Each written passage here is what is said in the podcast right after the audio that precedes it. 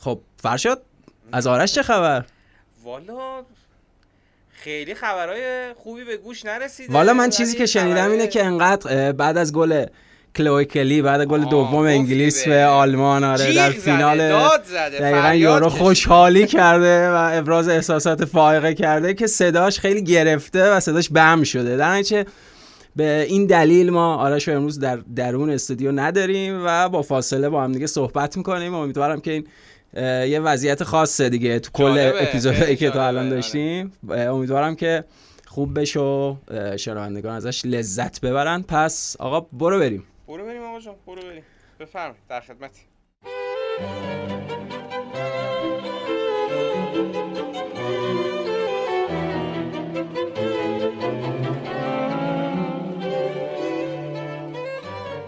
سلام من پویان اسکری هستم و شما شنونده پادکست FC 360 هست.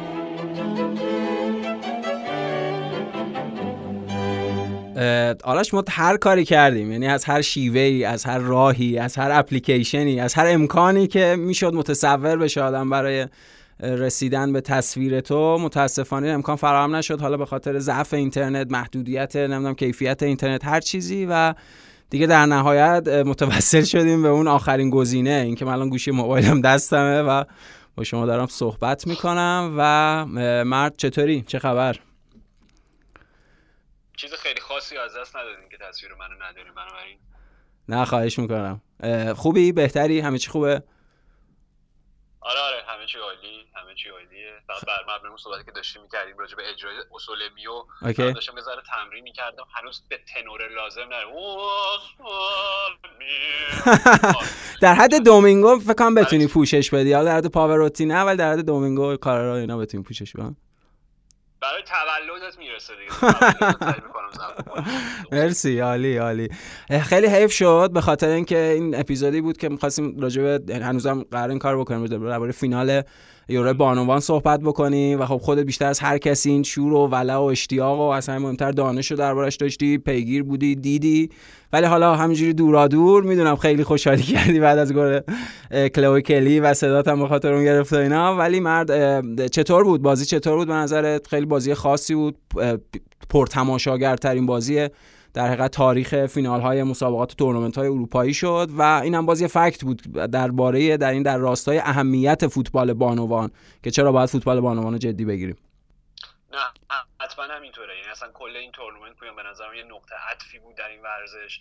به لحاظ پوشش تلویزیونی به لحاظ توجه مطبوعات به لحاظ کیفیت بازی به لحاظ اینکه تبدیل شد عملا به تیتر که خیلی خیلی از مطبوعاتی که شاید حتی تا همین سال پیش تا جام جهانی قبلی اونقدری براشون بولد و برجسته نبود همچین تورنمنتی ولی آره به لحاظ کیفی واقعا جذاب بود العاده بود فینال انگلیس آمریکا در این انگلیس انگلیس آمریکا انگلیس آلمان در آره. ومبلی طبق طبق معمول طبق معمول با یک سری به حال نکات داوری بودش و یک مثل اینکه گویا هند پنالتی که گرفته نه نمی‌دونم. اصلا همچه در حال هر وقت انگلیس و آلمان در ومبلی مقابل هم بازی می‌کنن همیشه آلمان ها اعتقاد دارن که یک ظلمی بهشون شده.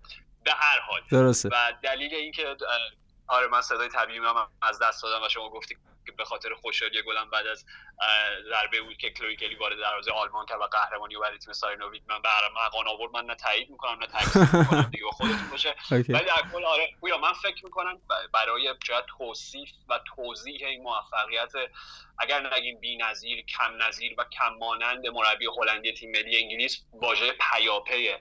بخاطر اینکه سارینا ویگمن بدل شد به اولین مربی که موفق شده دو تورنمنت معتبر جهانی رو چه در حوزه فوتبال آقایان چه خانم ها با دو تیم مختلف فتح بکنن. یعنی یوروی قبل رو روی نیمکت تیم ملی هلند برد یوروی امسال رو طبیعتا روی نیمکت تیم ملی بانوان انگلیس و پیاپی دیگه ای که به نظر من خیلی اهمیت داره اینه که سارینا ویگمن در هر شش بازی این تورنمنت شش ترکیب ابتدایی اولیش ثابت بود. یعنی شش تیم ثابت رو از ابتدای 90 دقیقه به صورت پیاپی به زمین فرستاد و اصلا تن نداد به تمام نظرات کارشناسی که شما می‌دونید که وقتی که تورنمنت شروع آره. میشه همه کارشناس میشن. به خصوص مثلا بعد از بازی اسپانیا که خیلی داشتن به این فکر می‌کردن که okay به خاطر اینکه به محض اینکه الکس گرینوود به بازی اومد به جای ریچل دیلی اصلا تیم وضعیتش تفاوت پیدا کرد و یکی از اون اصلا شاید شاهکارهای مربیگری اصلا کل این تورنمنت بود که خط دفاعی چهار نفرش تبدیل به خط دفاعی سه نفره کرد. برایت رو جلو فرستاد به عنوان دومین تارگت منش که کنار آلسیا روسو قلب خط دفاعی صدمه پذیر اسپانیا رو بیشکننده تر از قبل بکنن و به لرزه در بیارن و از همون راه به گل رسیدن. ولی میگم سارینو ویگمن به هیچ وجه هیچ وقتی ننهید بر هر گونه نظر کارشناسی که به سمتش روانه شده بود. بعد حرفش این بود من اینجا اومدم جام ببرم. نه اینکه دوست پیدا بکنم یا حواسم به بشه که وای خدایی نکنه مثلا یکی از بازیکنان که بهش بازی نرسیده ناراحت بشه یا مثلا بهش بر بخوره یا هر چیز دیگه. در نهایت پویان با ترکیب ثابت و تعویض هایی هم که اتفاقا تعویض های شبیه به همین بودن. یعنی دیگه ما عادت کرده بودیم. هر وقت کار انگلیس به مشکل برمیخورد ما الاتون رو در زمین می‌دیدیم. بله. روسو که بارها راجبش حرف زدیم که ذخیره طلایی بود و, و در ادامه دیدیم الاتون چه گلی زد؟ چه چیپی زد؟ دقیقاً و اصلا گل الا تون آره چه گل. خیلی یعنی خوب نه صرف ما ما راجع به السیا روسو حرف زدیم اپیزود قبلی که خب گلی که با پشت پا زد ضمن که سرخیو راموس هم در فینال در بازی در واقع جام سوپر جام فرانسه پریشب بود بله بله پاریس سن ژرمن نانت آره.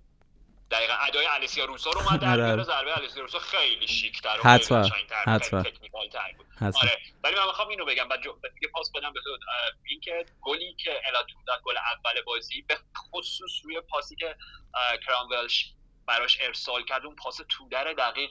واقعا به لحاظ کیفی ضربه چیپی که زد که میگم راول گونسالس وار بود لایق این بود که سرنوشت هر فینالی رو رقم بزنه نه فقط فینال یورو همینطور. خیلی گل فوق العاده بود خود گفتی آرش روی پاس عالی و اصلا اون پاس تو عمقی که خب رو حرکت خود الاتون هم بود و اینکه خیلی خوب تونست فرار بکنه از عمق دفاع آلمان و اون چیپ فوق العاده به قول خودت شبیه لهجه راول گونزالسی هم داشت. یادآور گله راول هم بود. آرش یه نکته سوالی که بود در بازی فینال غیبت الکساندر پاپ بود فوروارد آلمان یعنی بهترین بازیکن آلمان تا این مرحله و کسی که به حال 6 تا گل زده بود و قبلتر راجعش صحبت کرده بودیم نبودش خیلی به نظر کم کرد از قدرت هجومی آلمان درسته؟ حتما پویان حتما. یعنی یکی از اون نکات منفی خب فینال بود برای تماشاگری که خب قاعدتا هوادار انگلیس نبود چون برای انگلیسی ها احتمالا بهترین خبر ممکن بود که الکس پاپ که خیلی هم راجع صحبت کردیم خیلی هم مانور داده شده بود در فضای مطبوعاتی به عنوان یکی از مهمترین چهره های تورنمنتی که میگم شاید از قبلش اگر راجبش حرف می‌زدیم همیشه حرف آیدا هگربرگ بود الکس بودیاس بود حتی همون وندی روناردی که در اپیزود قبل راجعش صحبت کردیم بله, بله. فرانسه بود و همه این بازیکن‌ها. ولی در کنار خب بت مید که پدیده اول بود جایزه بهترین بازیکن اصلا تورنمنت رو به خودش اختصاص داد. خب آره الکس مهمترین چهره بود. در تمرین در, در واقع در گرم کردن پویان قبل از بازی فکر کنم دچار کشیدگی عضلانی شد. متاسفانه از دست داد. و خب 100 درصد 100 درصد به تیم ملی آلمان ضرر در واقع ضرر خیلی خیلی بزرگی زد و شاید حضور پاپ باعث می‌شد که نتیجه چیز دیگری باشه در انتها. همینطوره. و خب اون اشاره که به سایناوید من داشتی خیلی تک تکمله ای بود به صحبت هایی که خودت قبلتر هم داشتی درباره اون رویکرد محافظه کارانش و اون شباهتش اصلا با گرد ساوتگیت که حالا غیر از اون روحیه و اون ذهن فوتبالی و فوتبال حالا به قول خودت محافظه کارانه به لحاظ شخصیتی و کاراکتر هم خیلی شبیه گرت ساوتگیت بود. یعنی حرکاتش کنار زمین یادآور ساوتگیت بود.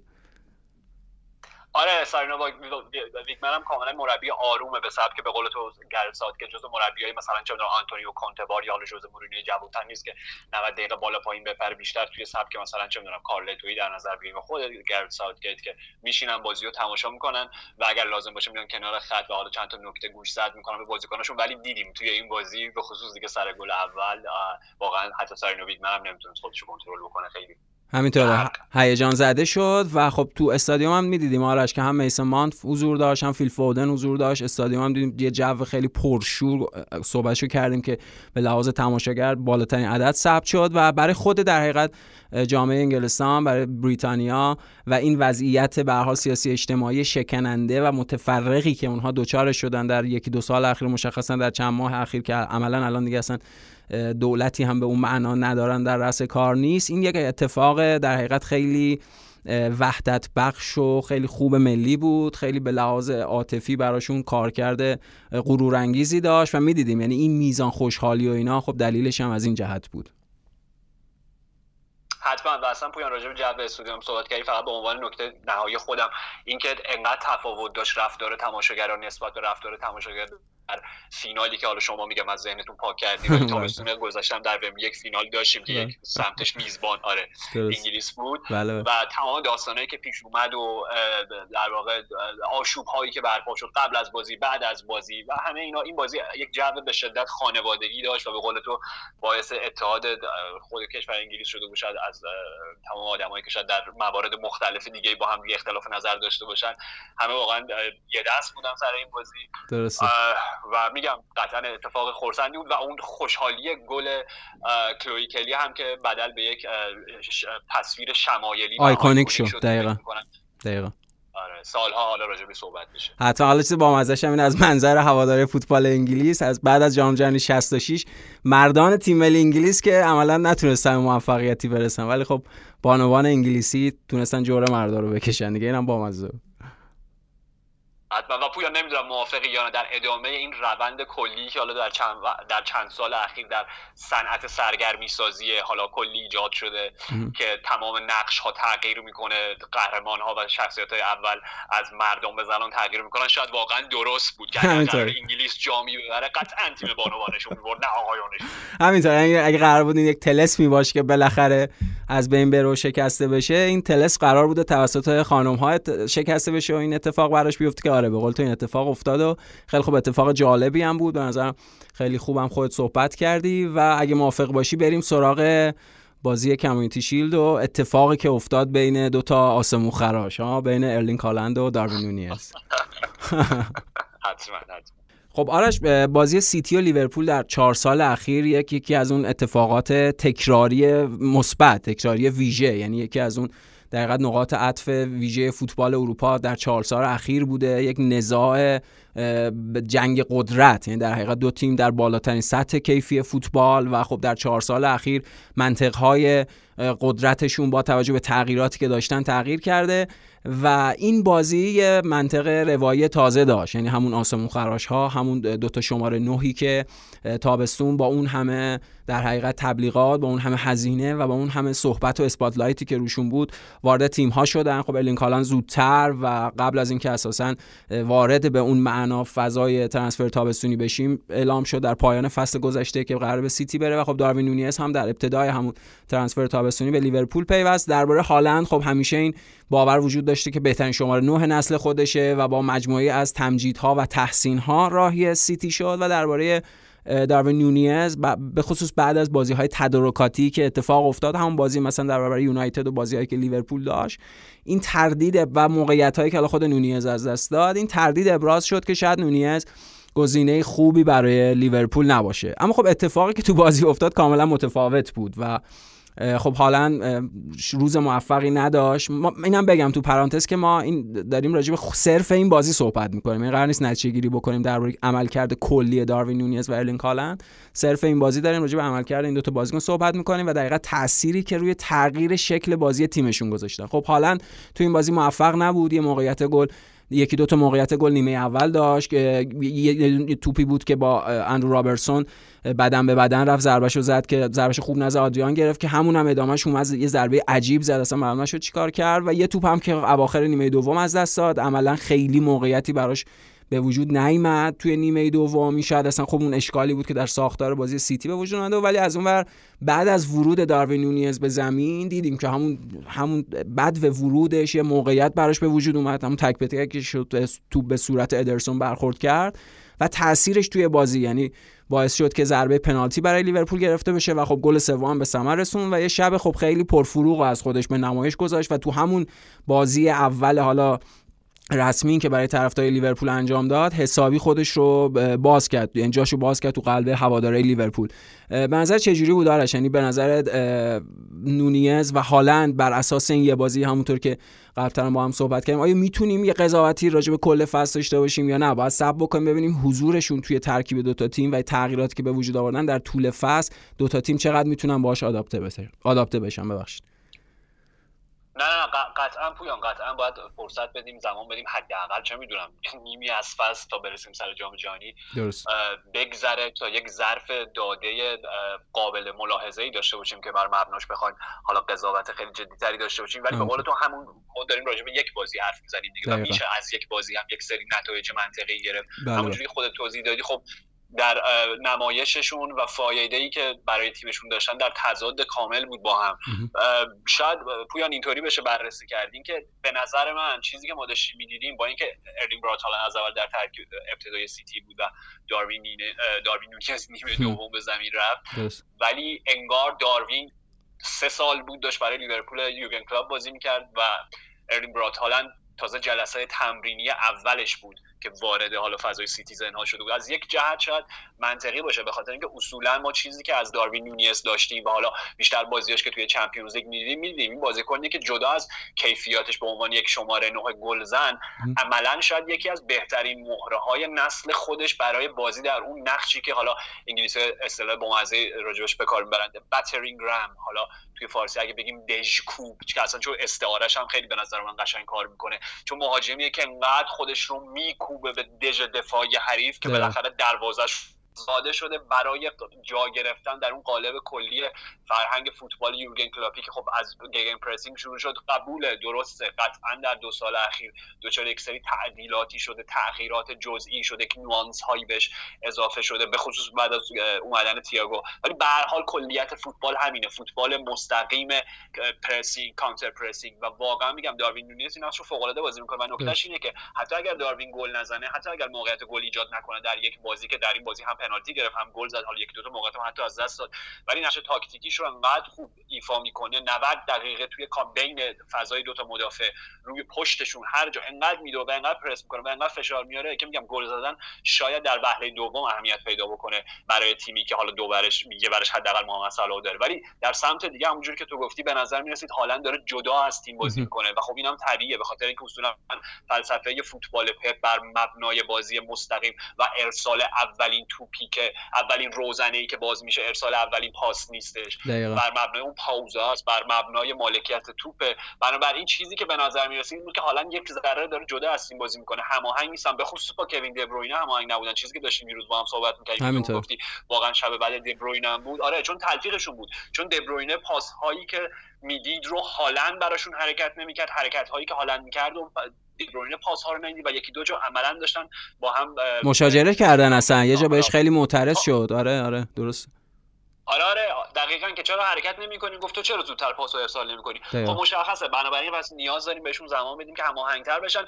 ولی در در نگاه اول اگر بخوایم بر مبنای این بازی قضاوت بکنیم آره به نظر می‌رسید که میگم داروین نونیز مثل تقریبا تمام اکثر خریدهای این چند فصل یورگن کلاب به خصوص خود لوئیس دیاز انگار اصلا ساخته شده در قالبی که برای این تیم بازی بکنه. ولی هالند یه ذره هنوز کار داره که بتونه خودش رو در ترکیب تیم سیتی جا بندازه. دقیقا و اصلا نکته اصلی یعنی تفاوتی که حضور این دوتا بازیکن به وجود آورده توی شیوه بازی دوتا تیم همون چیزی که خودت هم بهش اشاره کردین بازی مستقیم بود که خب حالا برای لیورپول کلوب با وجود دقیقا باز به اشاره به حرف خودت. بعد از حضور تیاگو کمی شاید اون فلسفه بازی مستقیم توش یه تغییراتی یا حدی از اون تعدیله ایجاد شده. ولی خب سیتی اساسا تجربه اون بازی مستقیم رو نداشته.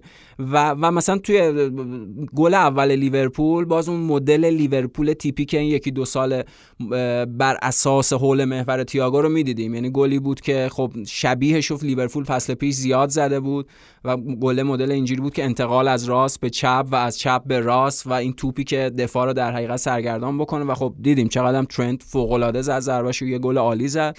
و از اون آرش در ادامه همون بازی مستقیم لیورپول که خودت گفتی فراموش نکنیم. فصل پیش لیورپول اگه اشتباه نکنم 14 تا گل با ضربات سر به ثمر رسوند تو خود لیگ که به اینم باز اشاره شد که به لحاظ استفاده از ضربات ایستگاهی و آماری که اونا داشتن بهترین آمار رو در لیگ داشتن. حالا این یه option ی یه امکان جدیدی بهشون اضافه می‌کنه. اون اینه که در حین بازی بتونن سانترای بلند داشته باشن. به مثلا به پنالتی که برای لیورپول به وجود اومد در ارسال مو صلاح و حالا اون ضربه سری که خیلی هم خوب نشست رو سر داروین نونیز تا مهم نیست به خاطر اینکه تو به دست روبن دیاش برخورد کرد و پنالتی شد.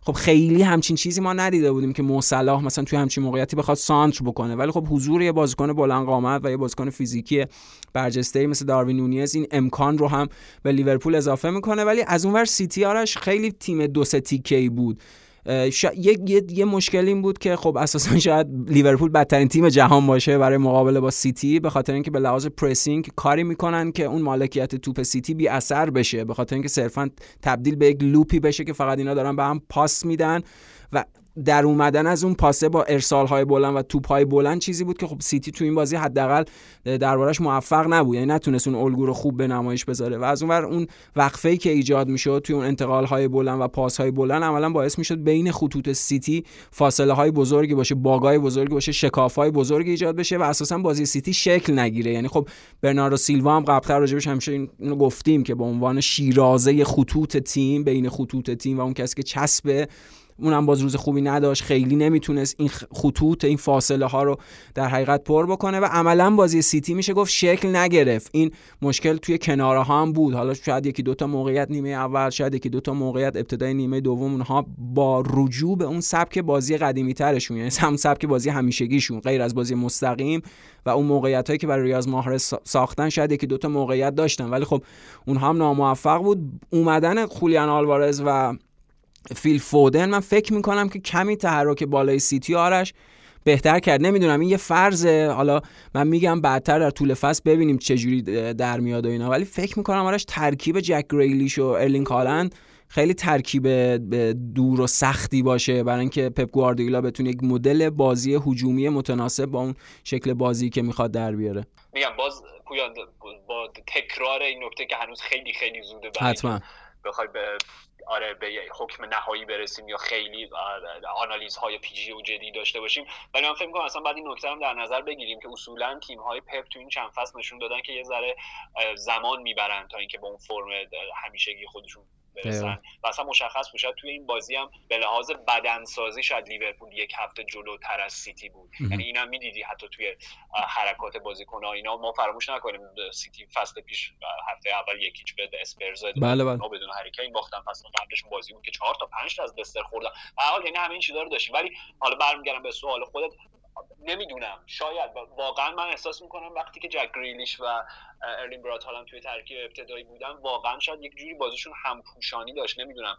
نوع حرکاتشون. شاید مناطقی از زمین رو که اشغال می‌کردن. و اصلا به نظر من آره. یعنی قاعدتا شما وقتی بعد از چندین و چند سال بدون شماره نه کلاسیک بازی کرده حتی سرخی آگورام یادمون نره دیگه وقتی بازی می‌کرد توی حالا همین چند فصل اخیر عملا میگه خیلی تفاوت داشت با اون آگوروی دوران مانچو یا دوران مانوئل پیگرینی مهندس همه این داستان ها بنابراین قطعا قطعا موافقم با این یعنی کاملا یک فرضیه یک انگاره و یک ایده منطقیه که اگر شما رأس خط حملتون رو تغییر میدین. نه صرفا به لحاظ personnel بلکه به لحاظ اصلا بازیکنی که کار کرده چیز دیگه خب بازیکنایی که اطرافش هستن چه وینگرا چه inverted winger ا چه wide forward ا چه شماره ده ها خب باید یک سری حداقل تغییراتی در سبک بازیشون ایجاد بکنن پویا من احساس می‌کنم خولیان آلوارز به صورت ذاتی شاید در همین الان بیشتر به ترکیب سیتی بخوره تا هالند دقیقا آرش اصلا نکته همینه. این چیزی که دقیقا باعث شد این سوال ازت پرسیدم که بعد ورود خولیان آلوارز دیدیم تحرک بالای سیتی بهتر شده. یعنی خب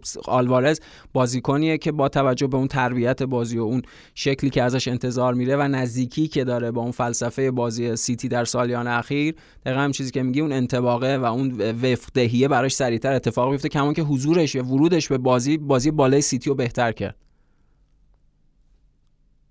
نه حتما حتما. و فقط من نمی‌خوام بگم که از همین الان هواداری سیتی باید شروع کنن به حسرت خوردن ولی راستش بخوای وقتی نمایش گابریل ژزوس در نقش شماره 9 در بازی در ترکیب آرسنال آرتتا که خب می‌دونیم یک نسخه تضعیف شده یا یه جور mini-me ه در واقع پپ گواردیولاس می‌دیدی.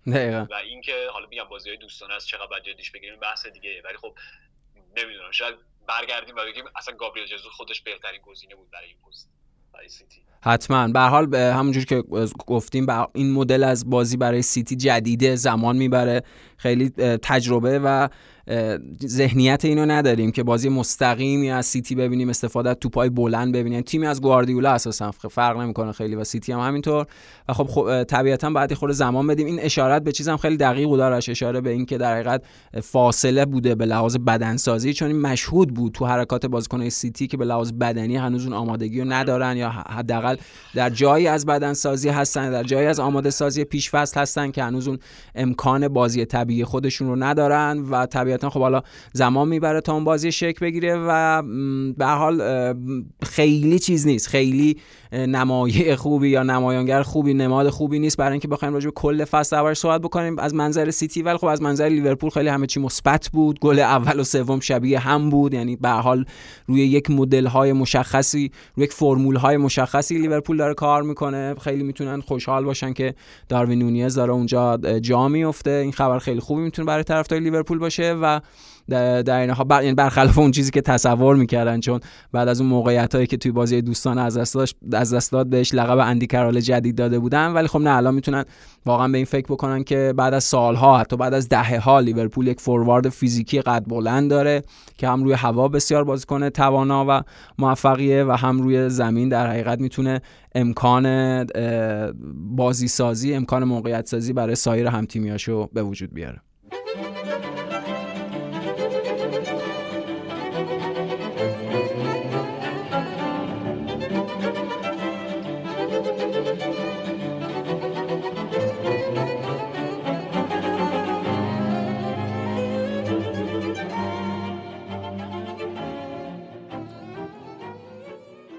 خب آرش به نظر می‌رسه چلسی توی این یکی دو روز یه تحرکاتی داشته در بازار و اونجوری که راجعشون صحبت کردیم دست رو هر بازیکنی میذاشتن بارسا هایجک می‌کرد. به نظر می‌رسه از اون موقعیت ناخوشایند فاصله گرفتن. اخبار جذب مارکو کوریامس که داره جدی میشه. خیلی انتقال ویژه‌ای می‌تونه باشه برای چلسی با توجه به اینکه خب می‌دونیم سیتی از شروع ترنسفر تابستونی به دنبال جذب کوکوریا بود ولی از اون آمدن کوکوریا به چلسی هم به لحاظ هجومی امکان خیلی ویژه می‌تونه باشه برای تیم توماس توخل استفاده از یه wing back سمت چپ و هم از اونور می‌تونه امکان جدایی مارکوس آلونسو فراهم بکنه که به بارسا بپیونده که مورد اگه یاد باشه اپیزود قبلی صحبت می‌کنیم خیلی نگران این بودی جوردی آلبا تنهایی کل فصل بخواد full back چپ سمت full back چپ بارسلونا باشه. خب الان با در حقیقت اومدن کوکوریا و رفتن مارکوس آلونسو بارسلونا می‌تونه دو تا full back چپ اونجوری هم در اختیار داشته باشه.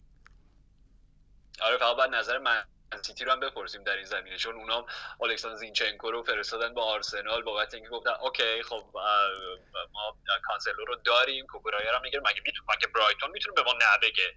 بله برایتون می‌تونه به شما نه بگه. کنم حالا تو همین جهان جهان hijack هایی که به وجود اومده و چلسی همش سمت منفیش بوده حالا یک hijack مثبت از سمت چلسی هم بدی نباشه براشون. خرید عالیه پویان حتما یعنی مارکو کوکورایا جز اون بازیکن خیلی ویژه است که اصلا گراهام پاتر استفاده عجیب و غریبی توی مقطعی از فصل, فصل قبل داشت می‌کرد به عنوان حتی مدافع سم... مدافع مرکزی سمت چپ تو سیستم خط دفاعی سه نفره ازش بازی می‌گرفت. بک چپ وینگر چپ wing back چپ. مثل داوید آلابا کل اون قسمت چپ هر جا بذاری می‌تونی ازش استفاده بکنی. حتما داوید آلابایی که البته چهرهش هم رو یاد ایوان کامپو میندازه حتما یک بار نوستالژیک حضورش در پرمیر لیگ. و آره از منظر چلسی حتما این می‌تونه شاید یک جور حداقل التیامی باشه بر تمام این زخم هایی که جون لاپورتا راست و چپ بهشون وارد کرده.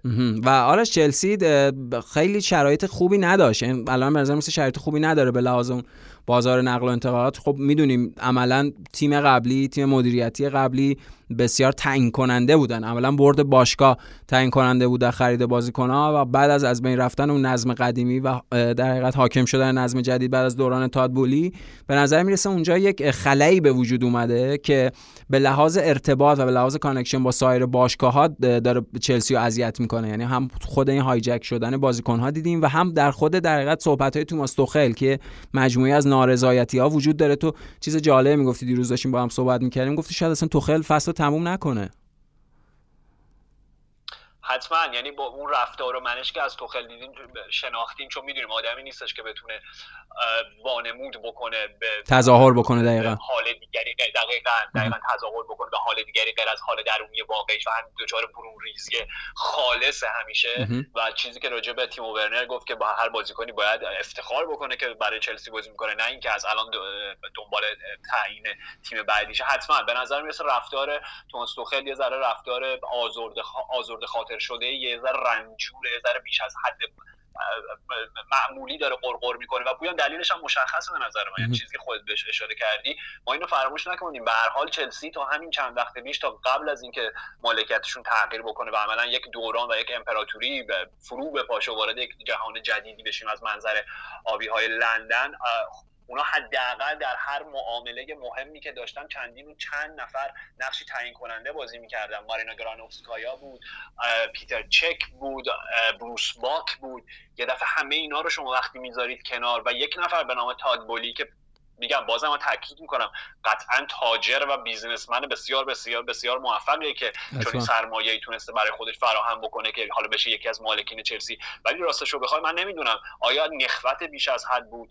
آیا یک جور اعتماد به نفس کاذب بود؟ آیا این بود که می‌خواست خودش رو ثابت بکنه که همه چیز بلده و هیچ چیزی نیستش که بلد نیست؟ و اینکه بیاد یک دفعه خودش رو به عنوان اولا سرپرست تیم مذاکره کنندگان نفر اول مذاکره کنندگان به عنوان مدیر ورزشی به عنوان عنوان رئیس هیئت مدیره. خب یعنی اینا به حال نقش ها و شغل هایی که باید تقسیم بشه دقیقا. به شدت تخصصی تو جهان فوتبال. و پویان و تو به جدال کی میری؟ به جدال جان لاپورت آره دیگه. یعنی صحبتشو می‌کردیم. احتمالاً دیگه به لحاظ اون مدلی که بخواد همه ابعاد مردمی ماجرا رو در نظر داشته باشه دیگه مدیر رو دست لاپورتا نداریم دیگه. آره واقعا. یعنی بخش بسیار مهمی از اون در واقع تردستی های پشت پرده تمام نقل و انتقالات بزرگی که شکل می‌گیره به خاطر روابط عمومیه چند نفر رو می‌شناسی کیا رو می‌شناسی آدمایی که می‌شناسی چقدر با نفوذن و چطوری می‌تونی با این آدمای با نفوذ جوری حرف بزنی که اونجوری که دوست داری گولشون بزنی. می‌دونی؟ آره. بنابراین خب لاپورتا کل جهان فوتبال حداقل اروپایی رو می‌شناسه و تاد بولی به عنوان غریبه ای که تازه وارد شده میگه ها؟ این بازیکن رو می‌خوام. نه. okay. ژول کونده نه. رافینیا نه. اصلا یعنی واقعا جدال به نظر من از ابتداش هم خیلی برابری نبود. ولی به نظر من اگر میگم هوادار چلسی یه دقیقه گوششون رو بگیرن اتفاق مفید بود. برای اینکه ثابت کرد اینطوری نیستش که شما به صرف اینکه موفق بودی در یک franchise ورزشی دیگه می‌تونید اینجا موفق باشی. همینطور آرش. و ما اصلا قبلترم اگه خاطرت باشه صحبت کردیم. یعنی بعد از اون تغییر و تحولات مدیریتی که در باشگاه چلسی به وجود اومد درباره این صحبت کردیم که شاید اصلا این وضعیت تازه چلسی رو دوباره برگردونه به همون موقعیتی که اونها قبل از ورود رومن آبراموویچ داشتن قبل از اون در حقیقت جایگاهی که با اون همه پولهای کلان پیدا کردن. این حالا نمی‌خوایم به دوران آبراموویچ نمی‌خوایم بپردازیم. ولی نکته اینه که به لحاظ کیفی الان چلسی در جایگاهی قرار گرفته که قبل از شروع فصل که فصلی که جمعه شروع میشه. پرمیر لیگ جمعه بازی آرسنال کریستال پالاس شروع میشه. در شرایطی هستیم که چلسی آرش انگار باید بجنگه برای رسیدن به رتبه چهارم. چون به نظر میسه به لحاظ اسکواد تعادل اسکواد به لحاظ فرمی که تیم ها دارن از خودشون در پیش فصل نشون میدن به نظر می‌رسه حالا سیتی و لیورپول که بحثش جداست به نظر می‌رسه آرسنال و اسپرز وضعیت بهتری دارن از چلسی در حال حاضر. من 100 درصد باهات موافقم. یعنی اصلا راجع به اسپرز که صحبت کردیم. به نظر من از همین الان گزینه اول با اختلاف نسبت به رقبا برای کسب رده سومی که می‌دونیم الان خودش یه جام حساب میشه با این وضعیتی که سیتی و لیورپول رقم زدن. قطعا اسپرز به هر لحاظی که حرف تکراری نزنیم راجبش کلی کامل خودت صحبت کردی در اپیزود قبلی در بله. جمعه. ولی برای رده چهارم اگر بخوایم متصور بشیم یک جدال خیلی نزدیک و نفسگیری و راستش بخوای اونقدری من فکر نمی کنم نزدیک باشه. چون وضعیت یونایتد رو شما وقتی تماشا می‌کنید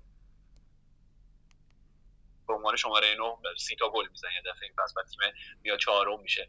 و وقتی که بین به نظر من بین آرسنال و چلسی کاری ندارم. واقعا راجع به بازی دوستانشون صحبت نمی‌کنم که آرسنال با بولدوزر رد از روی چلسی و چیزی ازشون باقی نگذاشت. بله. ولی از این جهت که چلسی یک مجموعه از درون ملتهب چند پاره که به نظر می‌رسه اتفاقا به پایان یک مسیر رسیده. آرسنال اتفاقا به نظر می‌رسه که این دو سالی که زیر ساخت ها رو بنا کردن اعتمادی که به میکل آرتتا داشتن با توجه به خریدهایی که براش داشتن با توجه به اینکه می‌بینیم آرسنال الان عملا تبدیل شده به تیمی که در ذهن مربی شکل گرفته. یعنی دقیقا فوتبالی که آرتتا می‌خواست رو حالا می‌تونه با این بازیکنها انجام بده. و پویان الکسان زینچنکو به نظر من جزو مهرهای بسیار کلیدی این فصل خواهد بود که یک جایی می‌رسیم و میگیم اگر آرسنال زینچنکو رو نداشت نه فقط به عنوان جای جانشینی برای فولبک چپ با توجه به مسئولیت کرانتیرنی بلکه برای اینکه می‌دونیم دیدیم توی بازی مقدمه جام جهانی چقدر مرکز زمین مالی میگم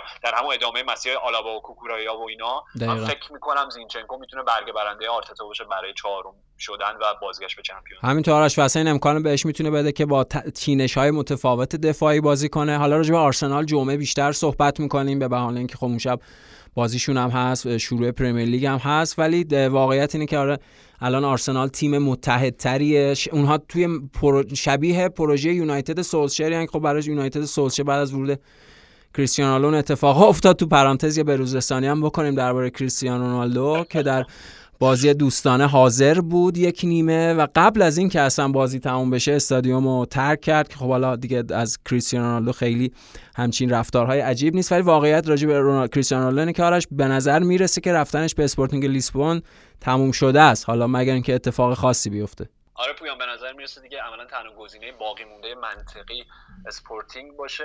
من راستش بخوای ترجیح میدم دیگه خسته شدم دیگه راجع به قصه واقعا آره قصه تکراری شده آرش. بیشتر به نظرم از جانب مدیران یونایتد یعنی تعلل و بی عرضگی مدیران یونایتد در بازار نقل و انتقال تابستونی صحبت بکنیم که دو ماه یک ماه و نیم وقتشون رو سر فرنکی دی‌یونگ تلف کردن. الان با توجه یا بی توجه به وضعیت کریستیانو فوروارد جذب نمی‌کنن. عملا تیم fullback راست نداره و حالا خیلی فصل قشنگ و هیجان انگیزی در انتظار مجموعه یونایتد و هواداراش خواهد بود. خوشبختانه یا متاسفانه نمی‌دونم.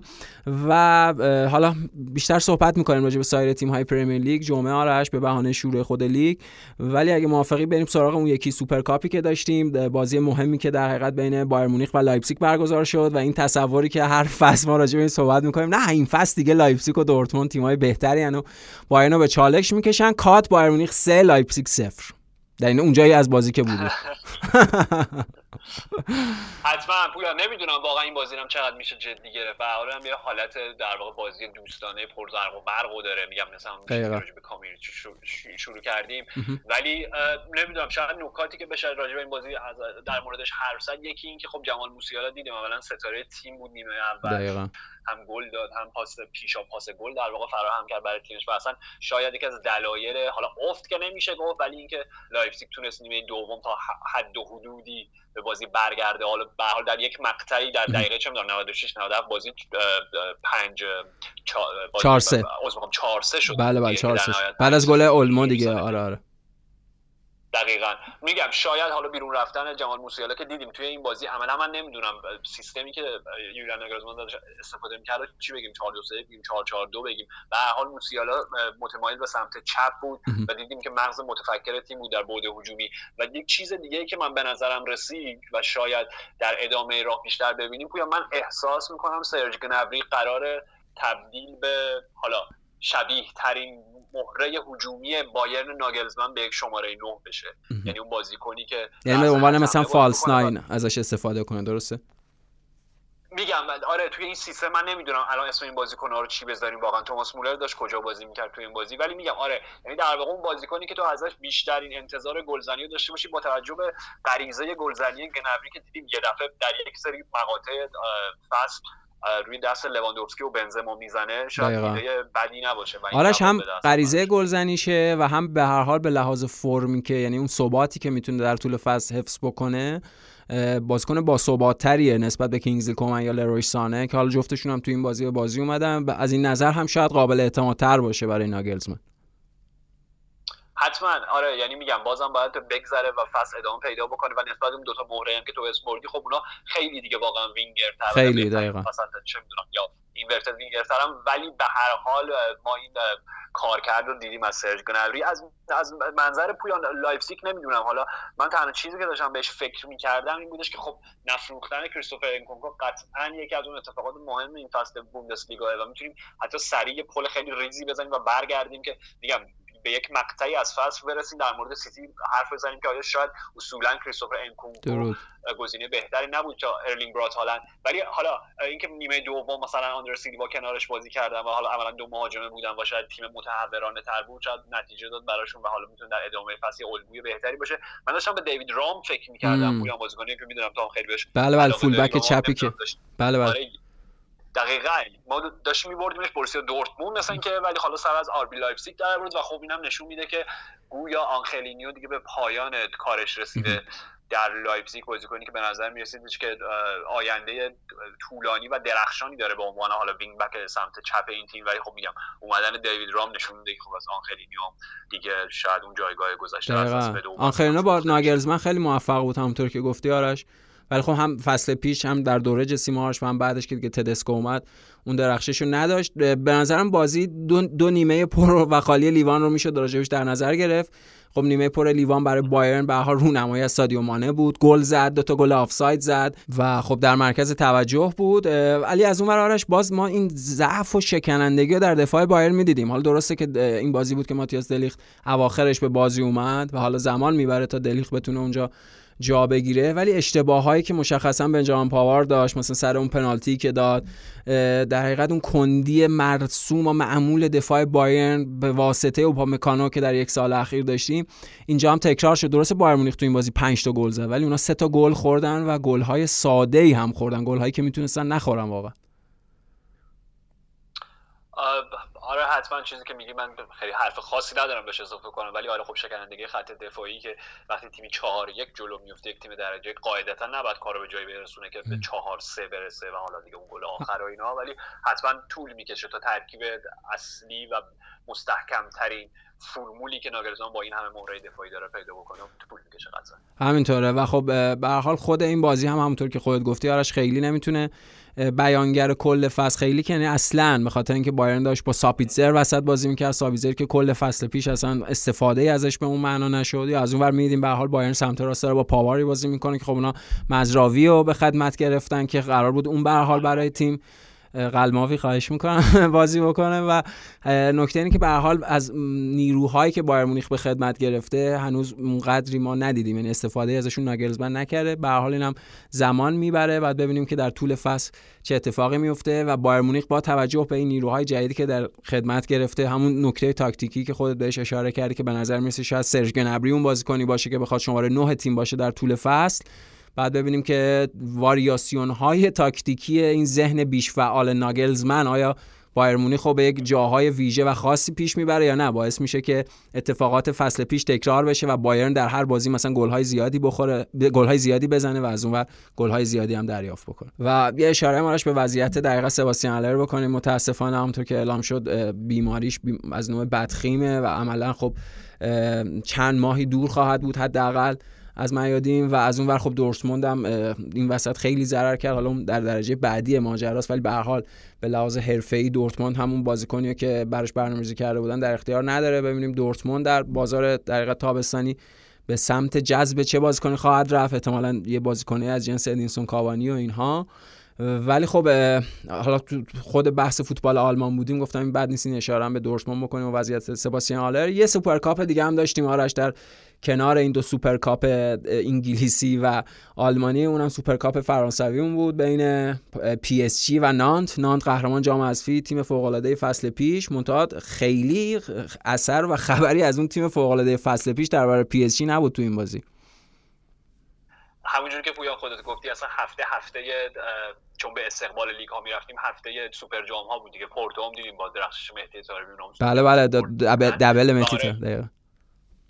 طبق معمول دیگه خبر جدیدی آره دقیقا. عادت کردیم به درخشش مهدی طارمی همینطور. بد عادت شدیم من آره آره حتما. ولی راجع فرانسه اگه بخوایم صحبت کنیم ما رو پویان همونجور که اشاره کردی نانت خب فصل پیش با آنتوان کومبواره قهرمان شدن. این موضوع چاریچ باختم. من فکر می‌کنم حالا از منظر پی اس اگه بخوایم نگاه بکنیم چند تا نکته داشت بازی. یکی اینکه خب دیدیم کریستوف گالتیه حالا در اولین بازی که مثلا بهش بگیم رسمی حالا دوستانه نیست دوستانه پرزرق و هر چیزی. بله بله. دیدیم از همون جوری که پیش بینی می‌شد و همون جوری که خودش وعده داده بود خط دفاعی سه نفره استفاده کرد. یعنی سرخیو راموس بازی کرد به عنوان مدافع مرکزی سمت راست روی دست مارکینیوش و سمت چپش کیمبمبه بود. بله. و با دو تا وینگ بک طبیعتا حکیمی و نونو مندش. و این سه چهار سه که بازی کردم پویا نمی‌خوام بگم که قطعا این علاج تمام دردهای پی اس در چندین و چند فصل اخیر اروپای بازی اروپایی. ولی حداقل تو می‌تونستی ببینی. حالا این بازی کیلیان امباپه اصلا حاضر نبود و پابلو سارابیا داشت بازی که سارابیا که نمی‌دونم قرار بمونه دوباره به قضیه بره تیم دیگه ولی خب نمایشش تو این بازی قابل قبول بود. آره مسی و نیمار من یادت مسی و نیمار اوج بارسلونا انداختن راستش بخوای تو این بازی. به خاطر اینکه خب هم لیونل مسی یک گل از اون نمیگم جزء حالا شاید چه می‌دونم 50 گل برتر تاریخش که به ثمر رسوندم نباشه. ولی به حال کاری بود که جوری که آلبان لافون رو جا گذاشت توی فضای خیلی کم و گل تیمش گل مسیوار بود کاملا آره آره. آره آره. نیمار هم پنالتی زد هم ایسکایی زد. و یه نکته ای داره پویان به خاطر اینکه حالا راجع به مسی و نیمار که داریم صحبت می‌کنیم و خب به تبعش تعمیم پیدا می‌کنه روی سرنوشت پی اس که می‌تونن سود بکنن از وضعیتی که این دو تا بازیکن در حال حاضر دارن. از منظر نیمار می‌دونیم شاید جام جهانی که جام جهانی که پیش رو داریم یعنی جام جهانی قطر 2022 زمستان 2022 شاید اون تورنمنتی باشه که اصلا کل career و حرفه ورزشی نیمار رو تعریف بکنه. می‌دونی بخاطر اینکه نیمار همیشه بیشتر بازیکن برزیل بوده تا حالا بارسا تا سانتوس یا تا پی اس قطعا. و اگر بتونه تو این جام جهانی بدرخشه و جزء مهره‌هایی باشه که بتونه تیم تیتا رو که همه چیز داره برای قهرمانی واقعا چیزی کم نداره. اصلا می‌تونه باز تعریف کنه و تمام این تصویر شاید مخدوش شده این تصویر یک ذره فکاهی شده ای که از نیمار تو این چند فصل آخرش حداقل در پی اس داشتیم و تغییر بکنه و تبدیل بشه با اون قهرمان ملی به همه این داستان ها بنابراین می‌تونیم نی... می‌تونیم واقعا من این انتظار از نیمار دارم. یعنی این رو می‌بینم در نیمار که بگه اوکی این چند هف... چند ماهی که باقی مونده من به حرف کریستوف گالتیه گوش میدم. همون جوری که میگه تمرین می‌کنم. همون جوری که میگه رفتار حرفه‌ای دارم تا آماده بشم برای جام جهانی. بعد از جام جهانی چه اتفاقی میفته من نمی‌دونم. دوباره برمیگردم به همون وضعیت سابقم. صد درصد. آره. آره، حتما. ولی پویان از منظر مسی هم این عجیب نیستش. ببین مسی که ما فصل پیش داشتیم تو خودت بارها بهش اشاره کردی که اصلا body language ش نوع رفتار و منشش در زمین چه صورتش چه بدنش. من نمی‌خوام بگم صد درصد بی انگیزه بود ولی معلوم بود که اصلا میگه من کجا من اینجا دارم شبیه چیز بود دیگه آرش شبیه همون میم اشاره هم کردیم جان تراولتا پالپ فیکشن بود دیگه. اون جایی از فیلم هست که میگه من اینجا کجاست من اینجا چی؟ آره آره. آره آره. چرا که نه شاید بهترین توصیف اصلا میمی و تصویریش باشه. آره. ولی پویان من می‌خوام بگم چیزی که نمی‌خوام بگم باز به استناد صرفا این بازی ولی با توجه به این حالا کمپین رسمی که نیستش ولی خب میگن لاپورتاست دیگه بله. بله زمزمه هایی که به گوش بیشتر از زب یعنی بلندتر از زمزمه نه به نظر جدیه کاملا بازگشتش. لایق اینه که برگرده و اون پایانی که شایسته لیونل مسی در نیوکمپ رقم بزنه شاید مسی داره الان با خودش فکر می‌کنه اوکی پس شاید من یک انگیزه باید داشته باشم. بخاطر اینکه وضعیتی که الان داره بارسلونا رو فرم لیونل مسی فصل پیش رو اگه در نظر بگیری آیا جایی در ترکیب اصلی بارسلونای ژاوی داشت؟ به نظر ژاوی که الان با این مهره‌ها داره داشت؟ به نظر من نه. اگر مسی هم داره آره اگر سودای بازگشت به کمپ نو رو داره خب قطعا باید از خودش یک چیزی نشون بده که اوکی فکر نکنید من تموم شدم. و توی این بازی نمی‌دونم یک مایه ها و یک گوش نظرهای از این رو دیدیم. حالا چقدر ادامه پیدا بکنه در طول فصل من نمی‌دونم. درسته. آره که الان خود مسی فصل پیش جور وضعیت برزخی شبهگون داشت به خاطر اینکه توی یک وضعیت موقعیت قرار انجام شده قرار گرفت. و خب جدا شد از جایی که اساسا داشت همه انرژی و در حقیقت اون فر ایزدیشو ازش می‌گرفت که بارسا باشه. درنش فصل پیش اصلا می‌تونیم حذف بکنیم کلا از کارنامه فوتبالی لیونل مسی. به نظرم اتفاق خاصی هم نمیفته و نکته اینه همونطور همون چیزی که راجع به نیمار اشاره کردی بابت انگیزه و اینا خب راجع مسی هم هست. می‌دونیم بالاخره بعد از مدت ها با آرژانتین قهرمان کوپا آمریکا شد. به اون موفقیت ملی در مقام کاپیتان تیم ملی آرژانتین رسیده.